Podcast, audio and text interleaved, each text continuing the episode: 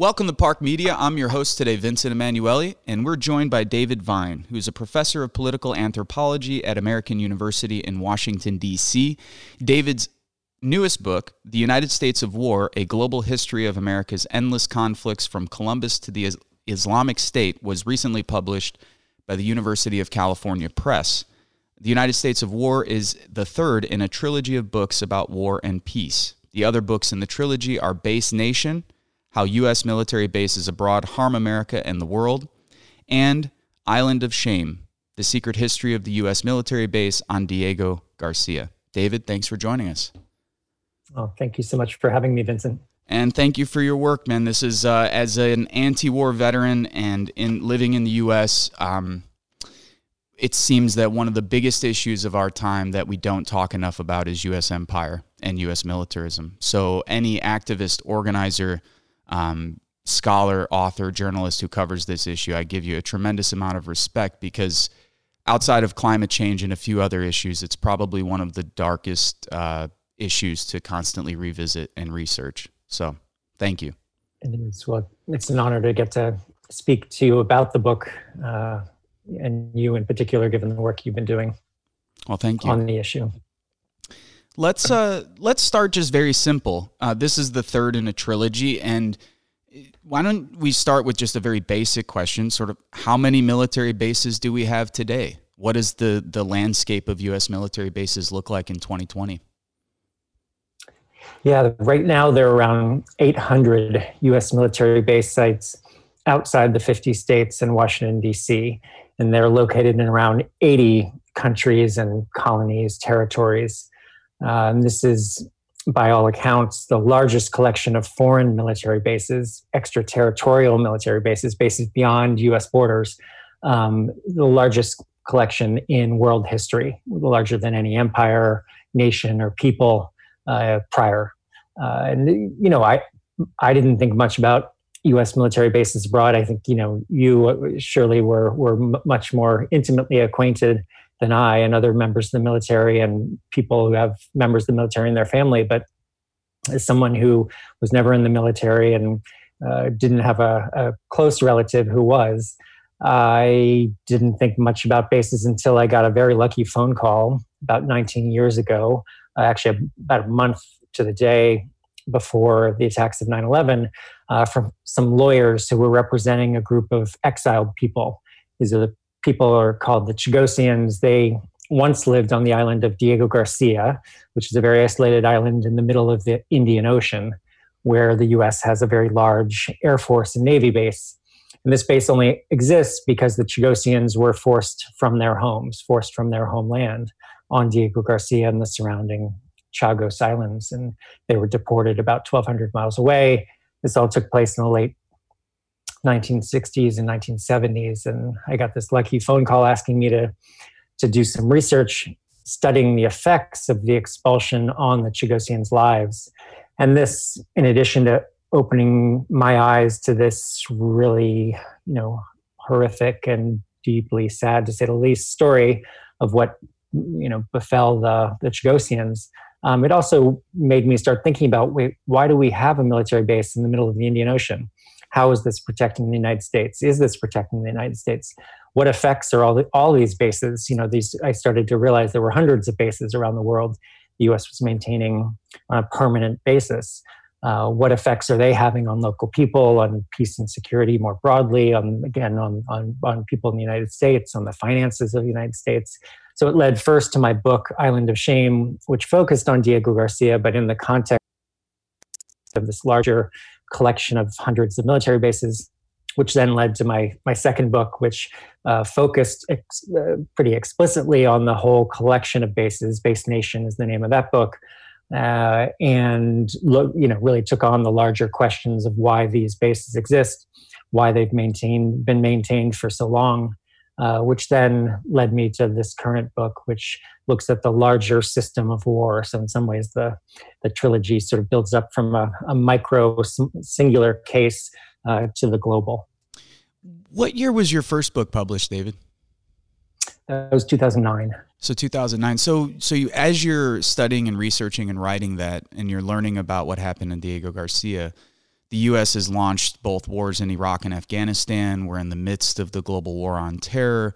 Uh, how are your politics sort of changing at that time? I mean, I'm, I'm interested in the sort of evolution you go from from receiving that phone call to then eight years of research in the midst of two of the longest wars in U.S. history. Well, one of the longest. Yeah, it's it's a great question. I I found myself very.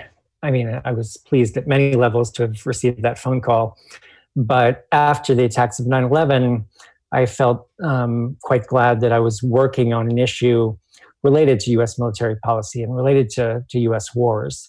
I prior to that had been focused on on gentrification in Brooklyn, actually, um, and the displacement associated with gentrification. Uh, so there there was a thematic link in that I was now studying displacement related to the creation of this one military base, which also made me realize that the Chagossian case is, of course, not not an isolated one, and there are a series I was able to document twenty, at least twenty cases in which local people, mostly indigenous people, have been displaced during the creation or expansion of U.S. military facilities, and that's just since 1898, um, and you know follows the dispossession and displacement of Native American peoples across North America uh, during the, the conquest of, of lands across North America by the, by the US military. And with the help of US military bases, then, then the first military bases abroad, these were US Army forts.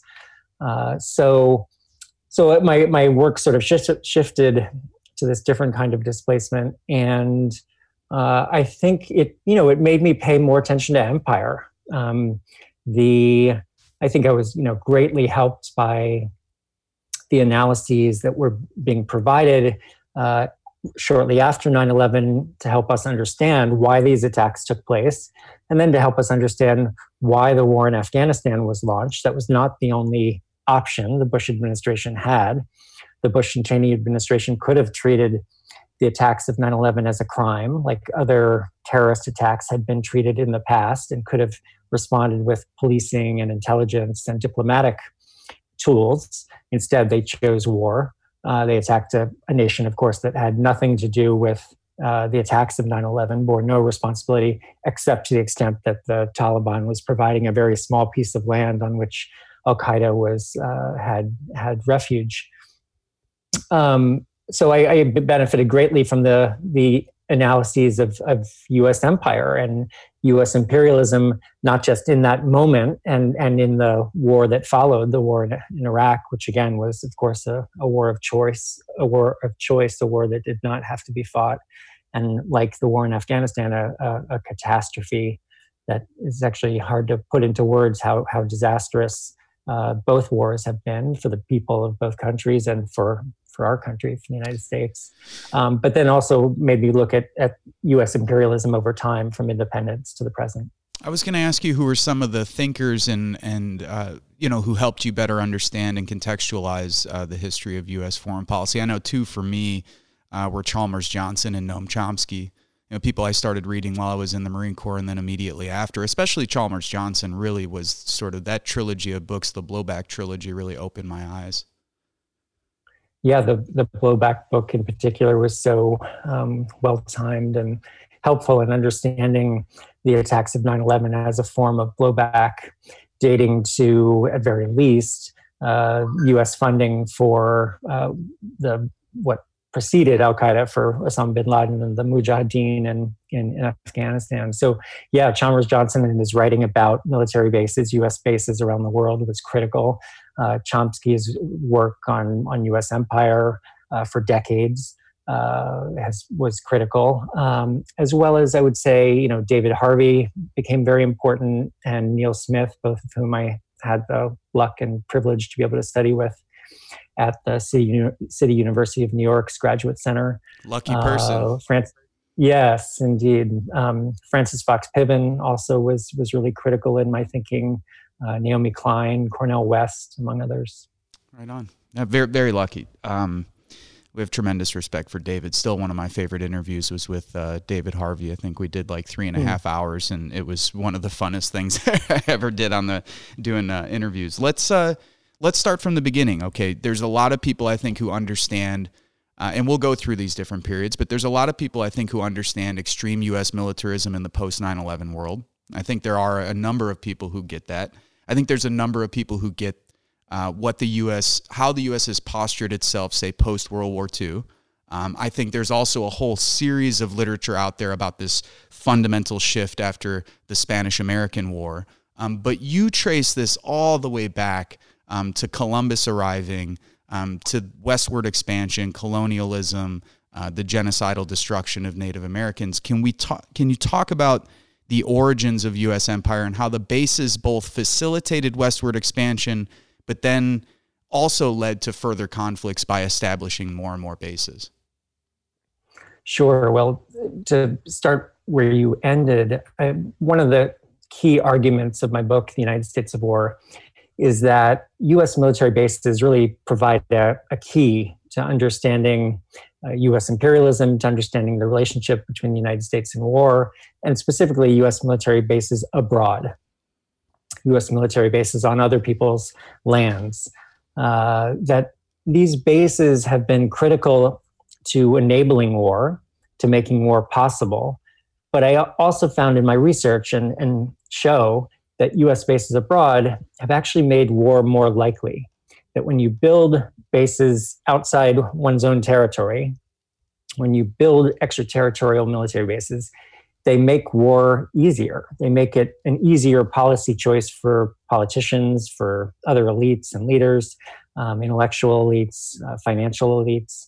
Uh, and what you see is a, a process whereby US wars created new military bases. Those new military bases tended to create more wars, which tended to create more military bases, which tended to create more wars over time. Um, and you can, again, as you alluded to, see this um, from the late 18th century, basically from independence um, through the 19th century and through the 20th and into the 21st century. But indeed, I, I do start my history of the United States of War even farther back, um, going to Columbus, who was the first European to create a foreign military base in North America. Uh, Columbus built, in fact, the first two um, European military bases in the Americas uh, I was surprised when I was visiting Diego Garcia. Excuse me, I only wish I had visited Diego Garcia. Um, I, in fact, wrote a book about an island I could not see, a military base I could not see, um, because all civilians are barred from going to Diego Garcia's. I'm sure you know.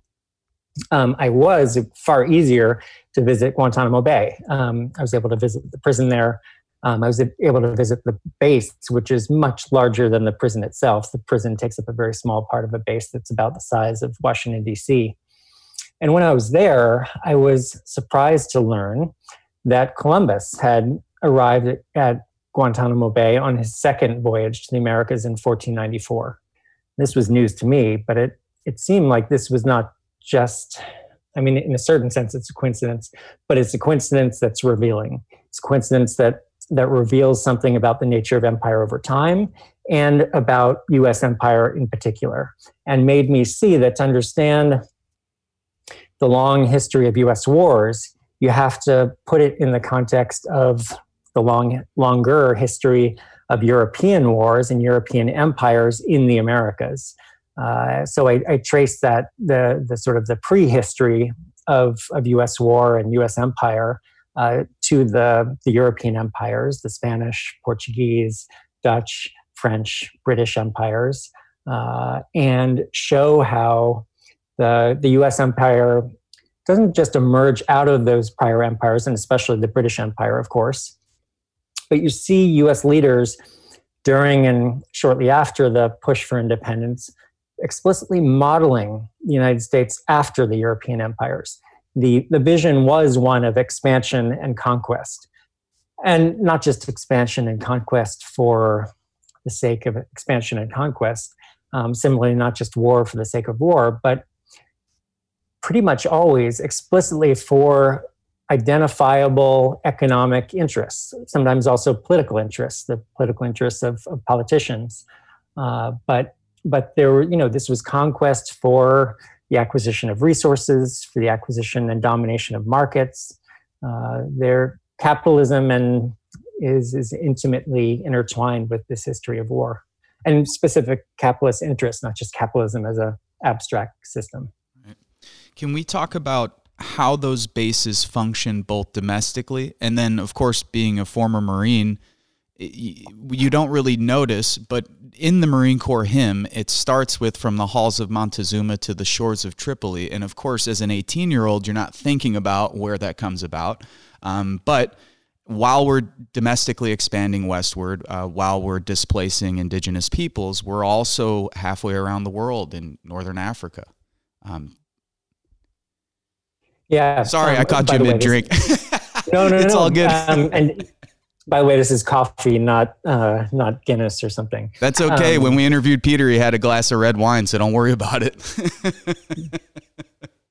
on the West Coast, a little early for red wine, but um, at least on a normal day. Um, but I, uh, yeah, that was another thing that surprised me in, in my research, really going back to um, my, my work on Diego Garcia and reading Chalmers Johnson.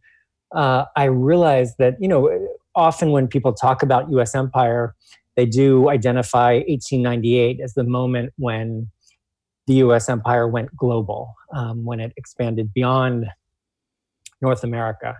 Indeed, that, that is the moment when, when the United States acquires colonies outside of North America. Puerto Rico, of course, the Philippines, Guam, de facto Cuba, the US dominated Cuba for much of the, the 20th century or first half of the 20th century as a kind of de facto colony and, and took Guantanamo Bay in particular as a colony, still held to this day, um, despite the interests of the Cuban and government and its people to have the, the land back. But I found that, that, that the US military was all over the world from very early in US history. It was establishing bases, much smaller than some of the largest bases today, but specifically naval bases, leasehold bases um, at strategic points, strategic markets around the world. From indeed the, the Middle East, um, you know, the US history in the Middle East goes back much further, The Mediterranean, the coast of Africa, South America, just to give people a sense of how global it was. Yeah. And again, this is from early in the 19th century. Now, I don't know because I haven't read the book, but do you uh, sort of address any of the doctrines that pop up throughout time? And do you think that that is an important aspect to sort of examine in U.S. foreign policy? So you have the uh, Monroe Doctrine, the Carter Doctrine, so on and so forth. I mean, are those important moments or, or periods of history to visit the, that sort of policy side of things on the political end? They are um, for a few reasons. I think because they, especially the the the doctrines that are sort of taken up by others come to take on a power of their own. You know, the Monroe Doctrine in some ways wasn't all that significant when it was enunciated um, in the Monroe administration. It was sort of, you know, telling the European powers to keep your hands off off the Americas, and largely the Europeans ignored the Mon- Mon- the Monroe Doctrine. But over time, it was invoked by U.S. leaders, and then over time, it took on more power and became a justification for doing things in in the Americas. So it, it, it took on a power all its own, I would say. Uh, and then, you know, the, the Roosevelt corollary to the Monroe Doctrine actually was an even stronger enunciation of US power and uh, kind of threat, not just to the European powers, but to all the nations of the Americas. And basically saying, we're going to intervene, which is sort of polite way to say we're going to invade your country with our military if you don't play by our rules. And indeed, that's exactly what the US government, the US military did through the first two, two and a half decades of the 20th century. A constant, near constant stream of invasions of, of Central American and South American nations, Mexico as well, uh, and long term occupations of many of these nations. It seems that the Spanish American War, 1898, that one of the significant differences, as you mentioned, is all the acquisition of colonies, but also you note this, um, but it's something that Alfred McCoy has talked a lot about as well, the historian from University of Madison or University of Wisconsin Madison, and that is the interplay between the techniques and methods used abroad to maintain empire, then coming home and being used those same counterinsurgency techniques domestically uh, to put down workers, uh, indigenous people, and so on. Yeah, no, that that is a, a really important dynamic that I think we can see operating in the present in in, ter- in so many ways in terms of the the post 9-11 wars the war on terror and the counterinsurgency strategies and the, the people who've been deployed to fight these wars uh, the tactics the techniques the military equipment uh, and again sometimes the actual people um, being involved in in uh, what essentially is a counterinsurgency strategy employed in a variety of ways against communities in the United States by by police forces, um, but also by you know these these militias that are increasingly recruiting uh, veterans, former U.S. military personnel. But I think it's also important to point out that 1898 wasn't really all that new. You know, the United States it was it's a uh, country that founded on 13 colonies that declared their independence and started to call themselves states in the United States of America. All the other states in this union are colonies. And I feel like this is what's forgotten when we point to 1898 as sort of somehow distinctive. Uh, you know, what was going on that allowed the United States to expand across North America? This was colonial conquest. This was the acquisition of colonies in North America. But for many people, I think in, in a certain way, this speaks to the way Manifest Destiny has, has shaped all our thinking and sort of naturalized the conquest across North America, that that was inevitable, um, that we stopped seeing it as colonization, that we stopped, stopped seeing the acquisition of territory as the creation of new colonies, which is what, and part, partly it's the language, they were called territories, but these were new colonies uh, it's easier to see when we look at discrete islands outside North America. But part of what I argue in, in the United States of War is that really this is a continuous process, pretty much from US independence through 1898. It's really after 1898 that we see a, a shift in US imperial strategies. The invasions and occupations of Latin American nations in the early 20th century were distinctive because here we have invasions again for capitalist interests um, almost always um, and long-term occupations in, in, in places but we don't see the acquisition of colonies. You know the united states did not turn honduras into a colony at least a, a, a formal one. And that is an important distinction. In some ways it, it ha- was and has been and is to the present a kind of de facto colony such as the domination of the US government and the United States over Honduras and, and equally Guatemala uh, and El Salvador, I would say. Um, so we see something new in, in US empire, this sort of use of informal strategies of rule, of the creation of de facto colonies, and the increasing use of economic and political tools of imperialism to exert power and influence over other nations and peoples. Now, I know we're flying through many decades and periods of history, um, which I'm sure as a professor might drive you nuts, but we also want to make sure that people actually read the book. So we're not going to give you too much in this interview. You have to actually read it yourself. Um, let's let's go to sort of the post World War II uh, period. How does U.S. empire and the base alignment change? What does it look like uh, post 1945? Sure. So uh, the, the US acquires a relatively small number of bases outside of North America through the middle of the, of the 20th century, really up until World War II. It's during World War II that the United States government acquires and builds uh, what is by far the largest collection of foreign bases in world history. Um, thousands of military bases and installations around the world built, it's important to note, with the help of usually colonized labor forces, the labor forces of, of the remaining uh, European colonies, Britain and France especially. Um, after the war, the United States military shrinks dramatically. in size. Many of these bases are closed, but a very large, really still huge collection of bases remains around the world, still the largest in, in world history. Uh, and that collection of bases expands, um, especially in the early 1950s as part of the, and related to the war in Korea. Um, but we don't see just a buildup in East Asia, although we do see a significant one there.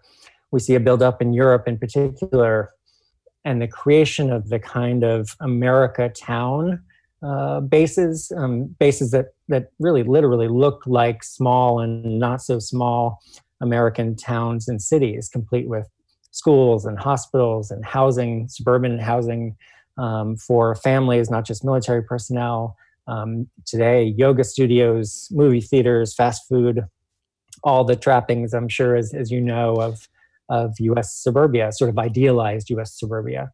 And this is what, you know, this becomes a major symbol of the United States in a major way in which the United States comes to interact with the world. It's through these military bases.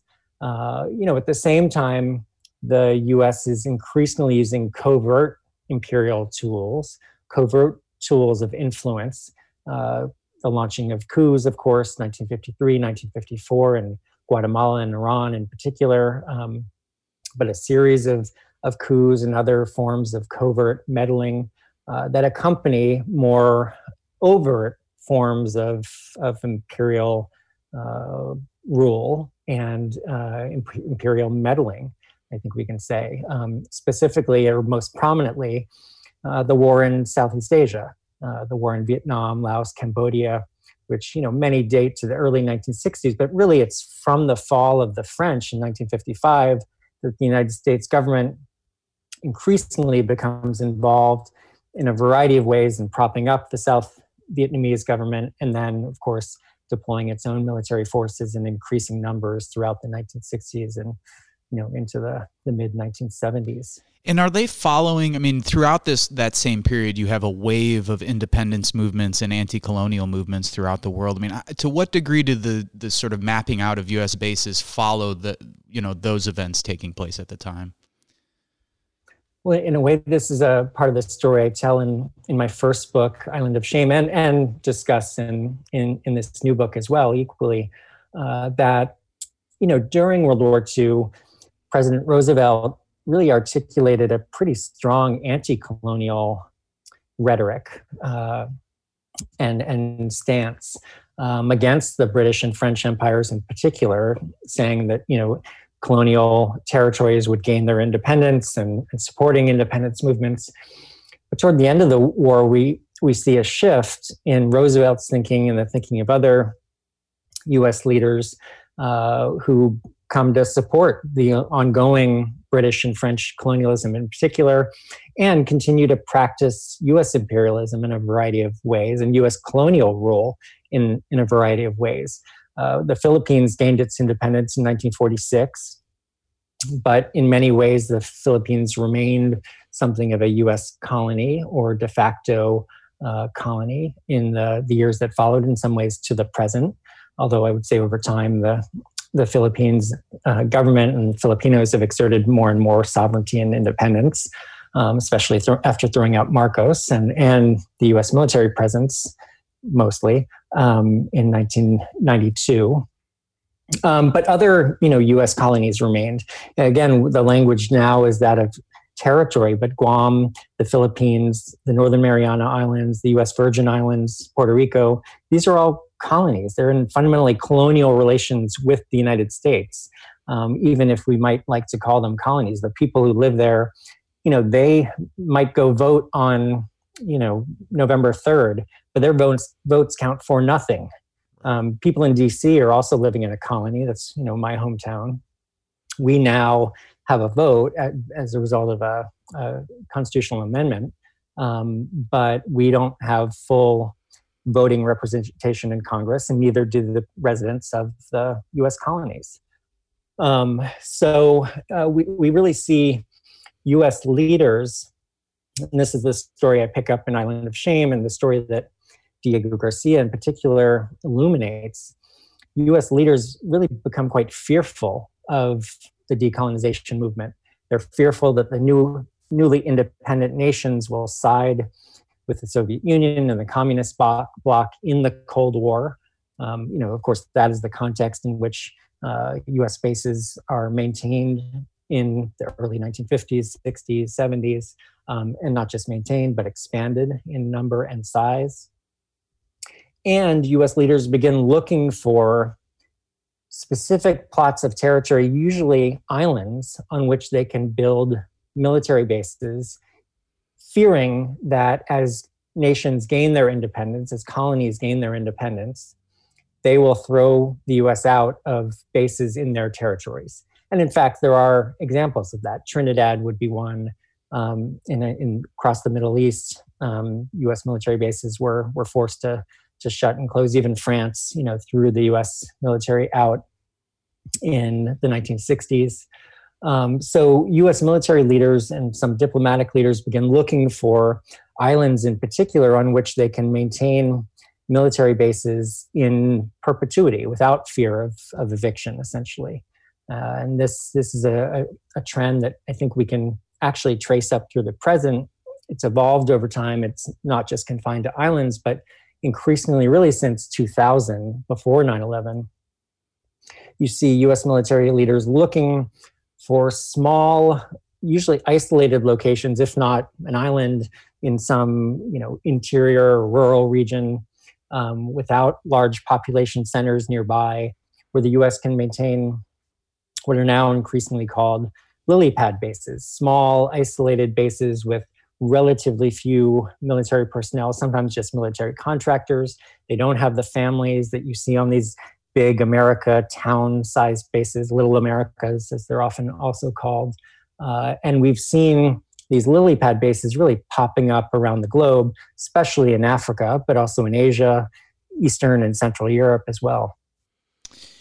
Let's go through the period before 9-11 i'm interested where you would sort of trace back or if you could trace back where we can see a buildup of military u.s military bases in say the persian gulf uh, western asia um, otherwise referred to as the middle east and so on. I'm wondering if there's obviously before 2000 i'm thinking here of someone's work like um, michael t. Klare uh, other people who have really traced this last like 40 or 50 years of u.s militarism in that region Sure. Well, you know, I, I, think it does go to to World War II, and one of the stories I tell in in the United States of War is at the end of World War II, the U.S. military had plans to build a base in Dhahran, Saudi Arabia, and US military leaders realized that the base actually wasn't needed anymore after Germany surrendered. It wasn't needed to fight in Europe, it wasn't needed to fight what remained of the war in, in Asia.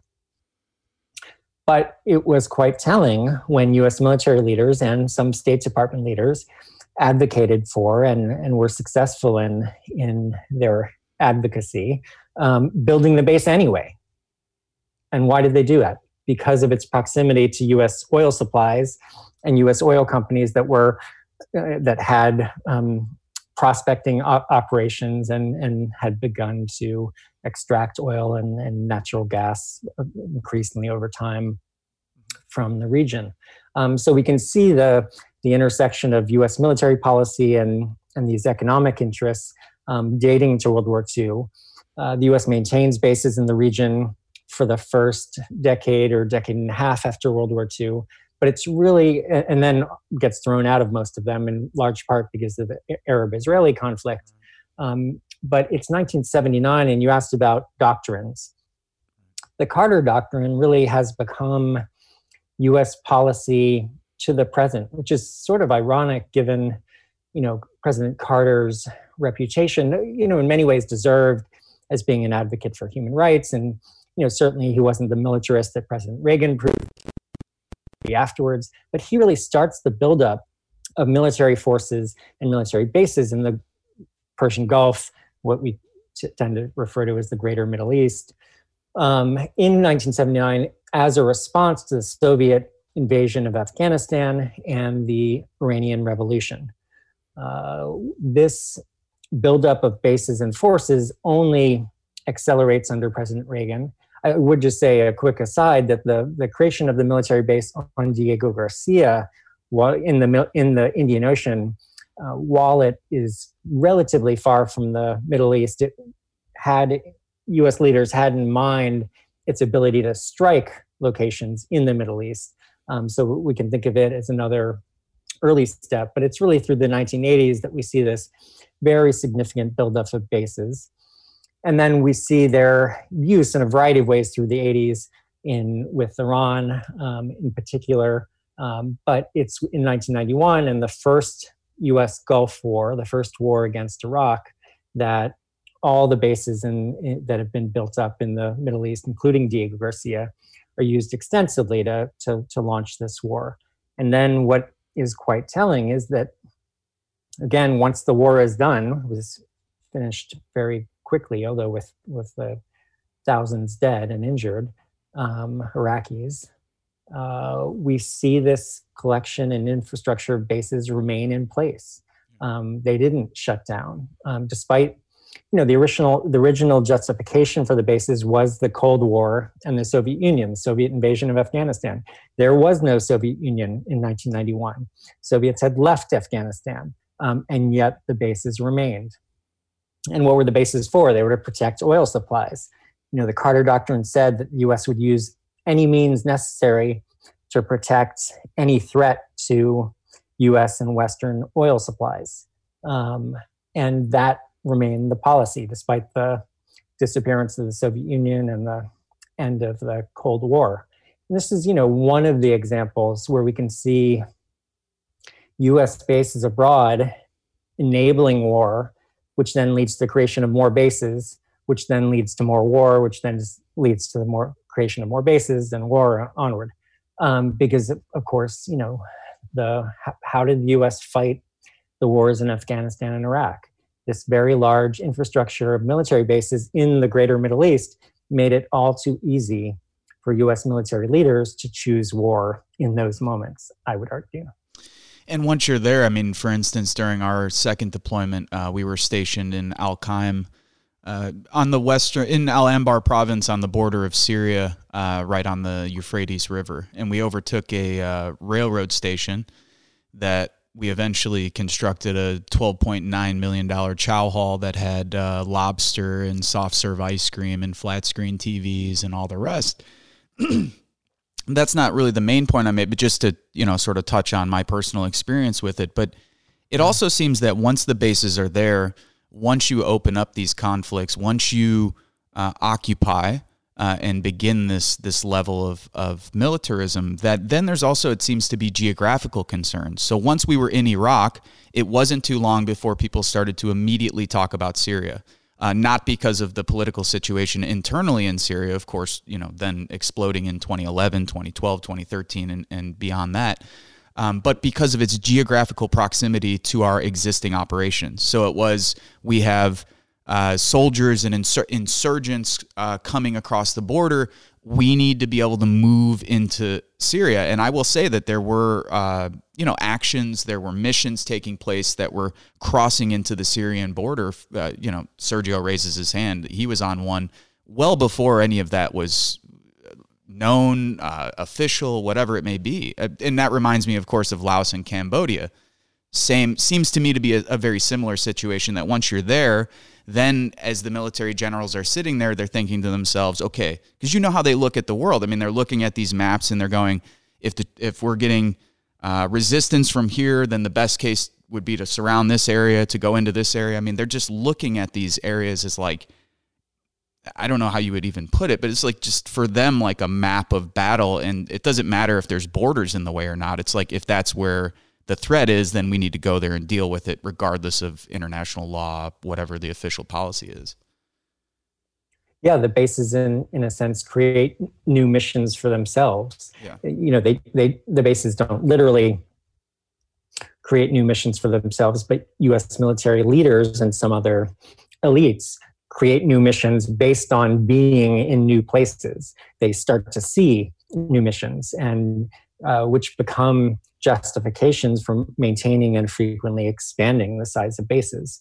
Uh, we need to suddenly protect this base against X or Y threat. um, and uh, the bases themselves kind of take on a life of their own. Uh, we see this around the world, uh, but indeed in the in the Persian Gulf in particular, um, bases once established become very hard to shut down. Yeah. The, let's talk about the post 9-11 era. How much has changed in that era? Of course many of the people listening are, are, to this and, and who will watch this know of from our previous podcasts and my own work what's happened in iraq afghanistan libya syria yemen somalia. They're somewhat aware i think of nick turse's work and people who have been following this military buildup in africa over the last decade uh, really starting during the obama administration um, but what can you tell us that you think is maybe something that people haven't been hearing about this last 20 years? You know, how is it different? How is it the same? Um, and what do you think that, you know, the work that you've produced, how is it sort of, uh, you know, telling us something different than maybe people have heard? Sure. Well, yeah, I mean, Nick Turse's work is incredibly important. And, you know, I think the thing I would point to there is just the way in which the war on terror has taken on a life of its own. Uh, most people, I don't think, know that US combat troops have been deployed to at least 24 countries since 2001. And this is according to a list put together by the Congressional Research Service. This is not, you know, investigative journalists. Um, so that's a minimum because I think, you know, as your example from, you know, being deployed to Iraq but ending up in Syria shows, um, I think it's pretty clear US combat troops have ended up in other countries as well. Um, so the, the presence of combat troops around the world and conflicts around the world, the con- construction of increasingly large numbers of lily pad bases, um, as I alluded to before. But I think the one of the other underappreciated uh, dynamics in the post 9/11 era is the way in which the military-industrial complex, which President Eisenhower, of course, identified as he was leaving office, um, turning over the presidency to, to President Kennedy, um, that he didn't just identify but warned about, has taken on entirely new dimensions of power and influence that are dominating not just our foreign policy, but, but US policy, period, because of course foreign policy ends up dictating domestic policy in, in so many ways, from budgets to, to other, other, many other ways.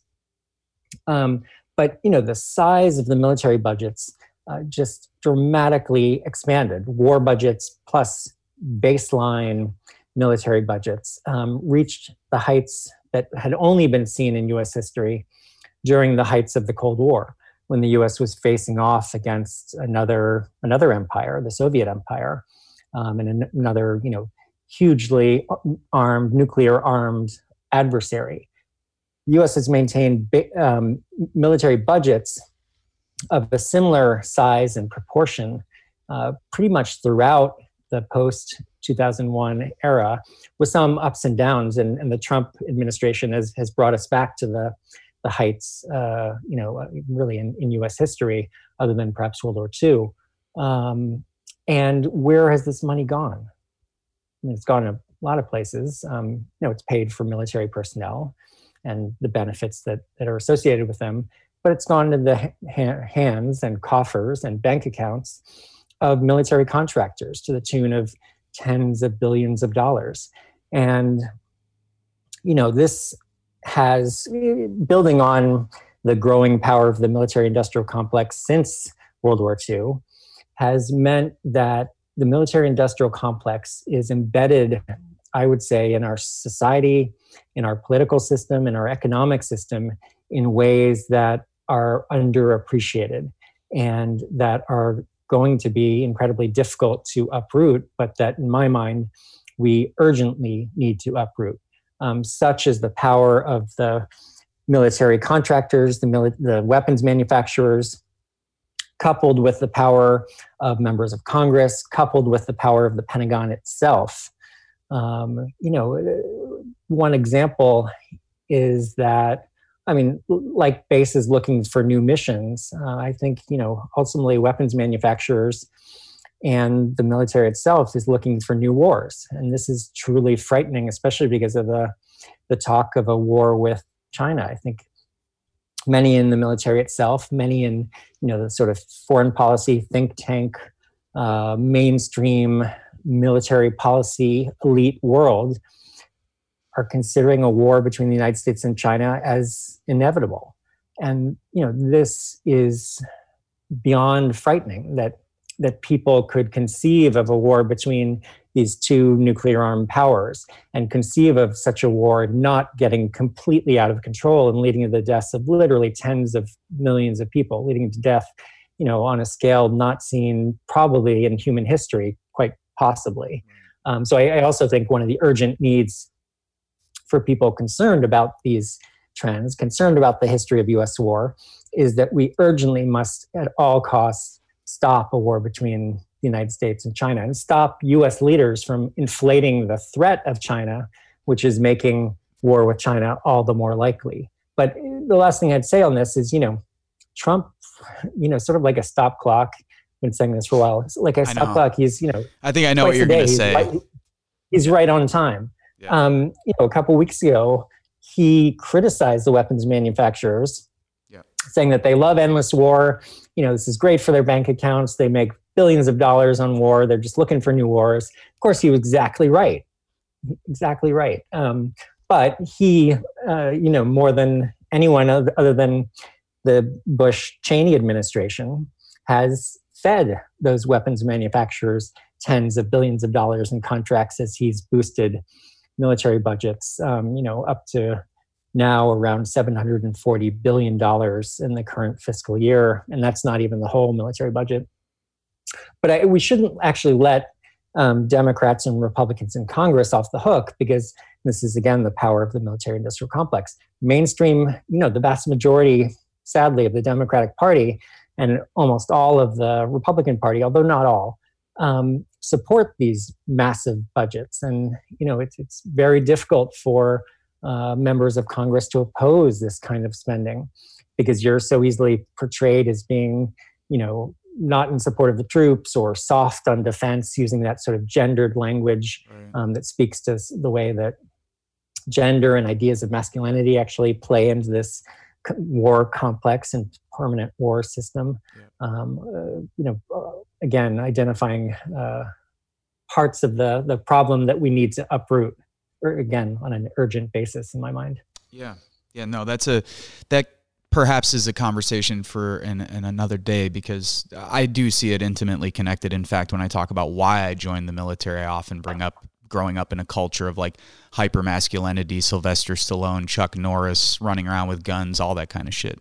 Um, I wanted you to, yeah, I I wanted you to talk a little bit about these contradictions within the Trump administration. So on the one hand, I've read the reports in terms of contract money.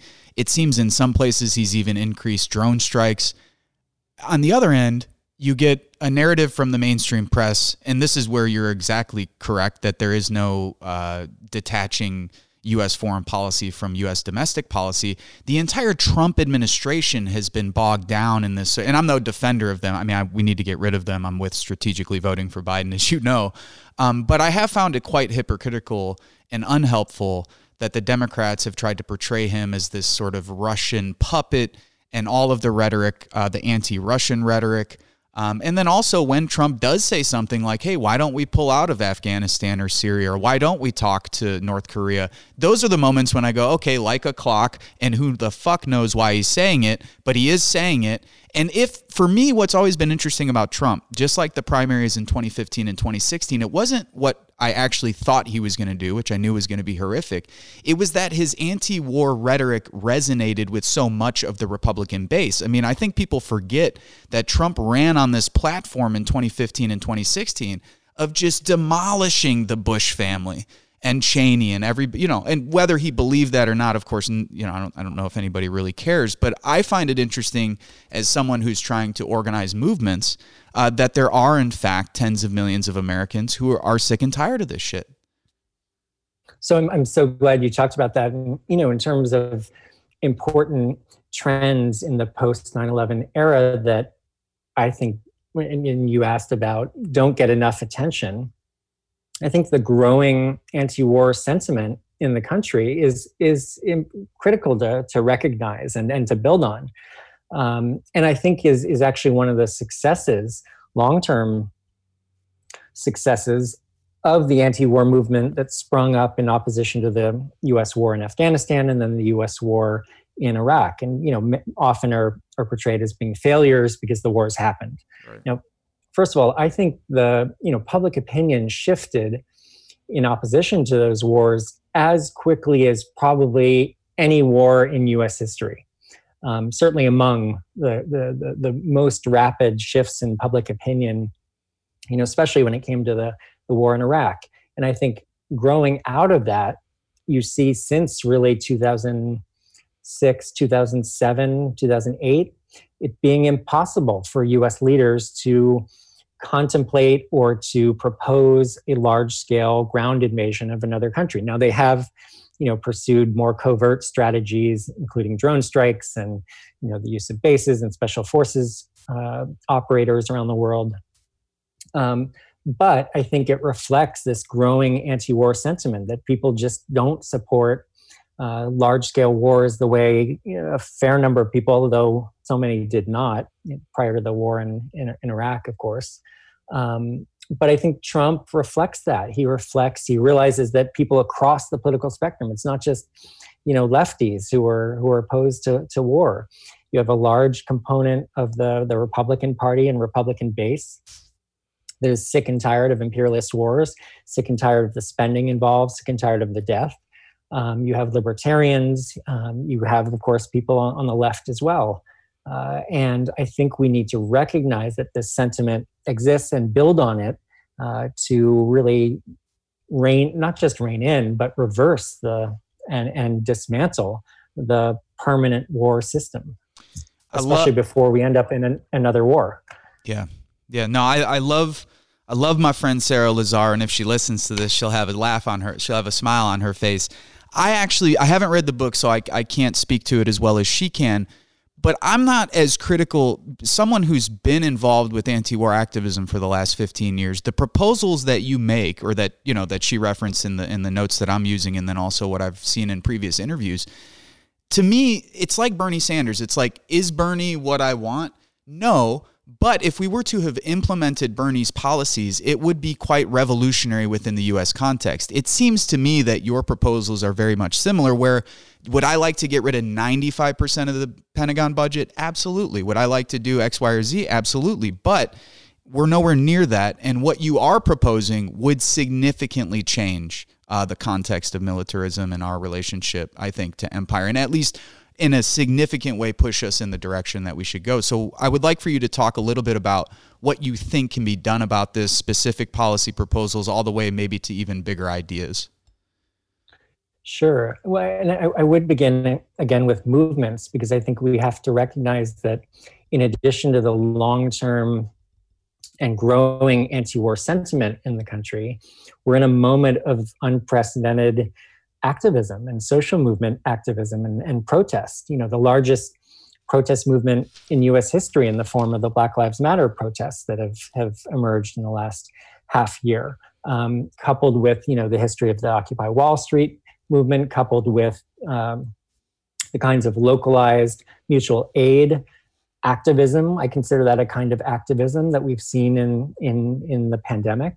Um, that coupled with the pandemic itself, which I think has opened people's minds to structural changes that were simply unthinkable before the pandemic, especially with you know the trillions of dollars being spent in pandemic relief that has shown i think many people i hope it show, has shown everyone that the money was always there.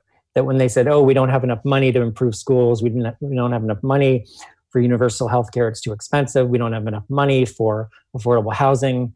That was you know i don't know if you're allowed to curse and that was oh, yeah. bullshit. Yeah. Um, uh, and the money i mean the money was always there because the military budgets you were just talking about diverted those funds from you know taking care of hunger in this country and, and around the world um, from building affordable housing, from ending homelessness, from providing universal health care. So the military budgets alone would have would have allowed us to to do those things. Um, but the ability of the United States to take on debt has means that the U.S. could have been taking care of these pressing human needs rather than diverting funds uh, to you know fighting wars that have been catastrophes um, uh, that are again you know difficult to put in, in words, especially when you know three to four million people have died in Afghanistan, Iraq, Pakistan, um, Libya, Yemen, uh, and Syria in just the U.S. fighting in Syria. Um, three to four million plus 37 million or more displaced in the eight most violent wars the U.S. has been involved in since 2001, uh, injuries, et cetera, et cetera. Um, but I think shouldn't um, overlook the, the human damage that these wars have cost, especially for, for non-U.S. citizens. We should also focus on the, the, the, the damage that have been done to, to U.S. military personnel, the dead, of course, um, the family members who've lost loved ones, the people who've come back. I mean, how, how many uh, veterans uh, aren't injured by their military service? I would say, you know, everyone either physically, emotionally, mentally, um, but what can we do? You know, to get back to your your central question, what can we do to change this? I do call for in in my book, The United States of War. I call for a, a, a cut in the, the U.S. military budget of cutting it by half.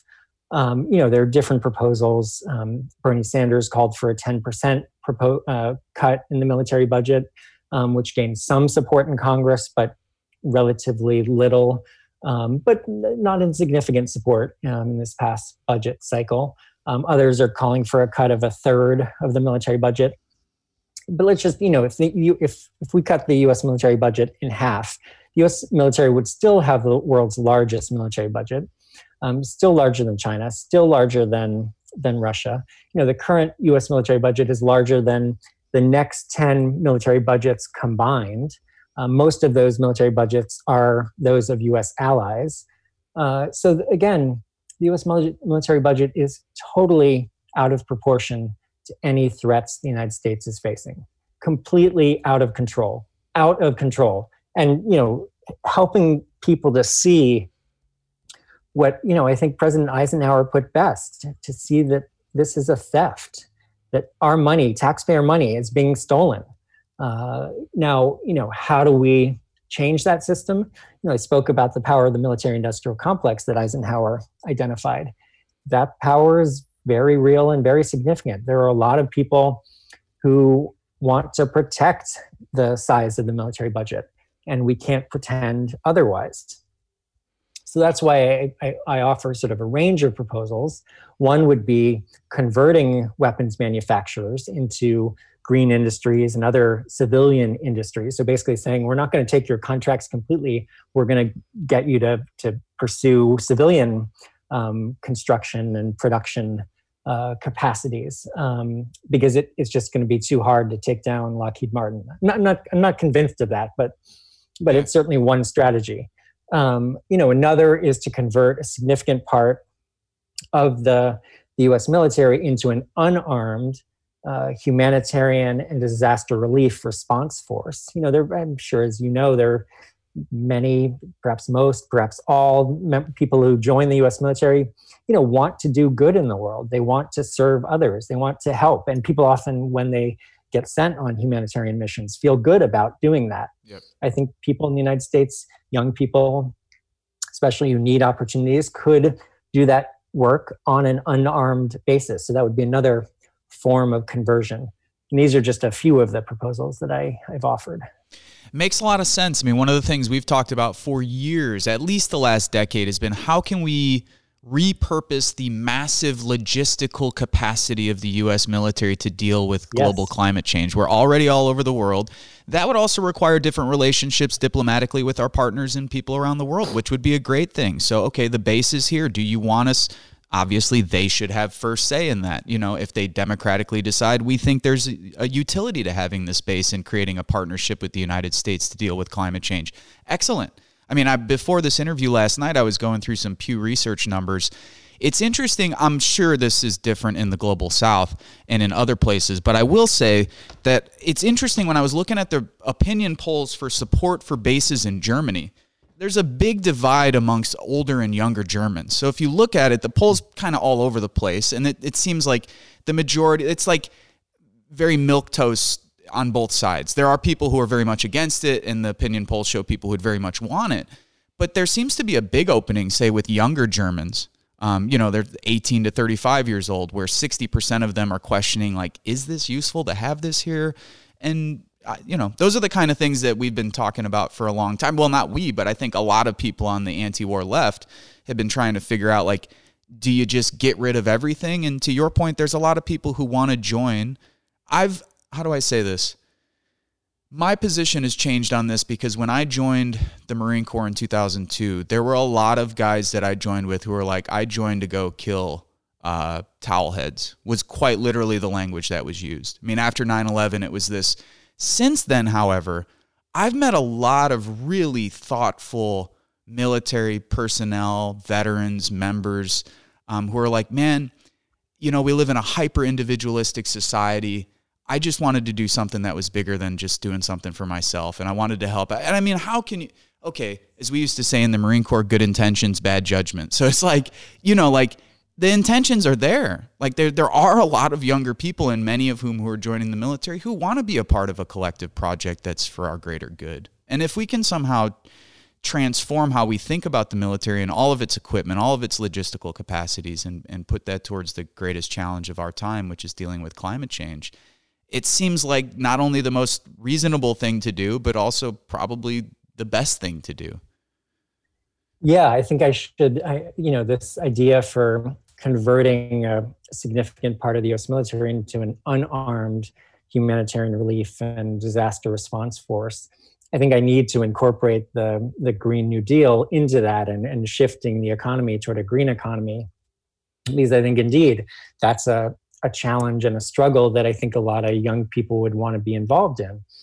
And just to, you know to underline this point a little bit more, um, when I saw there there was that quasi documentary, it was really a PR um, you know multi-part series on on PBS that Mel Gibson did called Carrier. I don't know, probably about a decade ago, and it followed a, a, a Navy aircraft carrier around the world. And you know you have what i don't know five six seven thousand um, young mostly young people U- us navy personnel on this floating boat going around the world. And i thought you know how else could these seven six five thousand um, young mostly young people uh, what else could they be doing in the world they could be doing so much good if you know, and you know at home or around the world um, so I, I think we have to think in terms of those possibilities and build on, as you said, the tremendous logistical capabilities of, of the U.S. military. I guess I would just say that you know the, the book also calls for the the closure of most U.S. military bases abroad. Um, I, I, think there is room for maintaining bases when democratically ruled countries um, wish to maintain bases.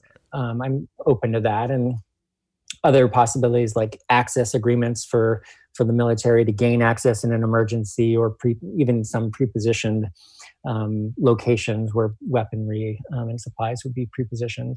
Um, but I think just the other thing I, I, I, would, I think it would be a mistake to not say, and you you pointed to it when you mentioned, you know, people who signed up around the time you joined the Marine Corps, talking about wanting to kill towelheads. Um, you know, that sort of racist language uh, underlines the the racism that is you know another through line connecting you know the imperialism of the Spanish and other European empires and with Columbus's arrival uh, in Guantanamo Bay and in the Americas connects the, that imperialism to, to U.S. imperialism, and you see the same kind of racist slurs being used against Iraqis, Afghans today, and others um, similar, if and in some cases the same racist slurs were used against Filipinos during the, the long counterinsurgency war in the Philippines between 1899 and 1913. Similar language, of course, used against Native American peoples um, and, of course, against African Americans. So, just lastly, you know, to, again, to underline this because I, I, think racism hasn't come up enough in our conversation. Um, you know, there was a journalist who who traveled around the world visiting U.S. military deployments in, in obscure and overlooked locations, and he found himself hearing again and again, "Welcome to Indian country." I don't, you know, I don't know if that's a phrase you heard, but um, you know, that's not a coincidence that that today or in recent years, U.S. military personnel would be referring to the countries in which they're deployed as engine country. Right. Shows the sort of long-term racism that shaped the system of war and how deeply embedded that ideology runs. I mean, this idea that you know that we're there to civilize and democratize. I mean, it I was going to ask you one of the, and I know we've taken enough of your time today. I will, we'll definitely have you back in the future if you're willing, because there's a lot of other stuff I'd like to talk to you about, and I actually need to give it. you proper respect and read the books. Um, this role of culture. Um, I was thinking back to a book I read by a Canadian anthropologist, Ronald Wright. Uh, what is America? And he's talking mm. about this sort of interplay between the Enlightenment uh, tendencies and then the frontiersman culture how this has played out over the last however many years in the United States. And it, much like US foreign policy, much like dehumanization, racism, and so on, this continues to come up even today. I mean, in the midst of this election, in the midst of the uh, uh, massive waves of protests that we've seen over the last six months, we still see a lot of those divisions um, where there there is a significant difference between living in Chicago and living two hours south of Chicago in rural Illinois. Um, and I guess I'm wondering how. So there's specific policy things we can do. On the other end, and I don't think there's such a clear answer to this, and I don't expect you to have the answer, but I'm interested in your thoughts on how do we address those cultural you know those cultural components those ideological components of, of us militarism how deeply ingrained even the sense of manifest destiny that the united states is special uh, that we're appointed uh, by god in some ways to have this position in the world what are your thoughts on that sort of cultural ideological uh, aspect of us empire and militarism it's such a good and, and, and difficult question and, and something that I think needs to be uprooted. My quick answer is to say that we need to replace it with a, a different positive vision of what the United States is. We can't just um, respond and try to replace it with a, a negative. We can't just critique, uh, you know, American exceptionalism and the manifest destiny ideology and the kind of you know racist nationalism we need to critique all of that. But I think we also need a, a positive vision for what the United States can be and, and for what especially young people can can hold on to and see as part of their identity. Uh, I think, you know, it is very difficult work though, because it is so deeply embedded, you know, from uh, the prevalence of camouflage in our, our fashion to, you know, the flyovers at at uh, uh, football games. And you know, here I'm, I'm talking about the sort of the militarism that that I think is deeply intertwined with the American exceptionalism and manifest destiny and racist nationalism. Um, all of it, it, it, needs to be uprooted. Uh, you know, uh, there's a, there's a group dissenters that is trying to organize young people on college campuses and elsewhere. And one of, I think, their central aim is to change sort of the common sense when it comes to to militarism and and and war, um, to change young people's feelings about and consciousness about thinking about um, about about war and militarism and you know the intertwined uh, issues of manifest destiny and and and the kind of racist nationalism we see. Uh, but it, it it is going to require, I think, making visible the the remnants of uh, of, of manifest destiny, for example, in our culture today. And again, I guess I would I would say that in my mind, this represents an unprecedented moment where we could shift that consciousness, shift that culture, um, shift those that common sense. Uh, because of the pandemic, um, but probably even more because of the Black Lives Matter protests, that they have enabled people to question givens, things that we have taken, many people have taken for granted in, in US society, like the police. Um, I think it allows us to question larger ideological constructs, larger cultural uh, givens. Um, and I think we need to take advantage of this moment to really uh, try to transform um, uh, the ideology that has so shaped and so destructively shaped uh, the minds and lives of so many of us, my, myself included, who grew up, you know, playing that war game, Cowboys and Indians, and grew up, you know, playing, uh, you know, other war games, and you know, it's, it's part of all our lives. I'm not saying that I have freed myself from these ideological constructs. I think it's work we all have to do. Yeah, no, I totally agree, and I really appreciate your time today, number one. Number two, again, thank you for your work. And I say that as someone who, after doing many years of anti war activism and organizing, I, I, maintain that outside of climate change and a few other horrific issues like sex trafficking and others, there's not there's not too uh, many issues that are darker to sort of constantly revisit. Um, the history of U.S. empire is brutal and horrific and murderous, and you know, I give a lot of credit to folks who do the work. So I'm not just kind of pulling your chain. I, I very much appreciate what you're doing. Um, because you know we, we've been there and tried to do it, and some of us have had to move on to other projects because if we spent any more time focusing on U.S. empire, uh, you know, we might have been self-destructive or something like that. And that's something also that I've seen over the last 15 years. So I know you're probably older than me. I know you're definitely more qualified than me, but as someone who might have a little more experience with the activist side, all I can say is please uh, pace yourself and do it in a sustainable way because we mm. need people like you around for a long time. And I've seen a lot of really good journalists, activists, writers who've focused on these issues, you know, burn out um, and go away for some time. And, and that's unfortunate. And I think we should do a better job of taking care of each other and looking out for each other. So, wow that was really beautifully said and I, I, think that is so important to remember and I, I would just say you know right back at you and thank you for all that you have been doing especially as someone who has seen you know the workings of us empire up close and and the the, the bloody horrific aspects of it um, as someone who's been in the military and then been been able to come back and and transform that experience into something so positive and and I, I yeah, really appreciate all you have done and um, feel lucky to have had the chance to talk together. Oh, thank you. Same here. Next podcast, we'll just compliment each other for the whole hour and a half. How about that? no, next time Fair I'd enough. really like to talk to you about strategy and ideas. And I think maybe that could be the next conversation. And I would like to wait until we see what the political landscape looks like. So let's see who wins. Let's see what Congress looks like. Then let's have another conversation about what we go, where we go from here. I would love that. That's where my work is going to be focused right after the election. So that would be perfect timing, and I'd love to hear your thoughts. So right I'd on. Thank you, David, so much. Thank you. You've been watching PARC Media. I'm your host today, Vincent Emanuele, and we'll see you soon. Hey, thank you for watching and listening. If you think this program is worth a pack of cigarettes or a cheeseburger, you could become a Patreon for as little as $3 a month. The link is available at our website parcmedia.org. That's P A R C media.org. Make sure to subscribe to our YouTube channel below. Also, you could find us on Instagram at PARC Media, Facebook at Politics, Art, Roots, Culture, and you could find me on Twitter at Vince Emanuele.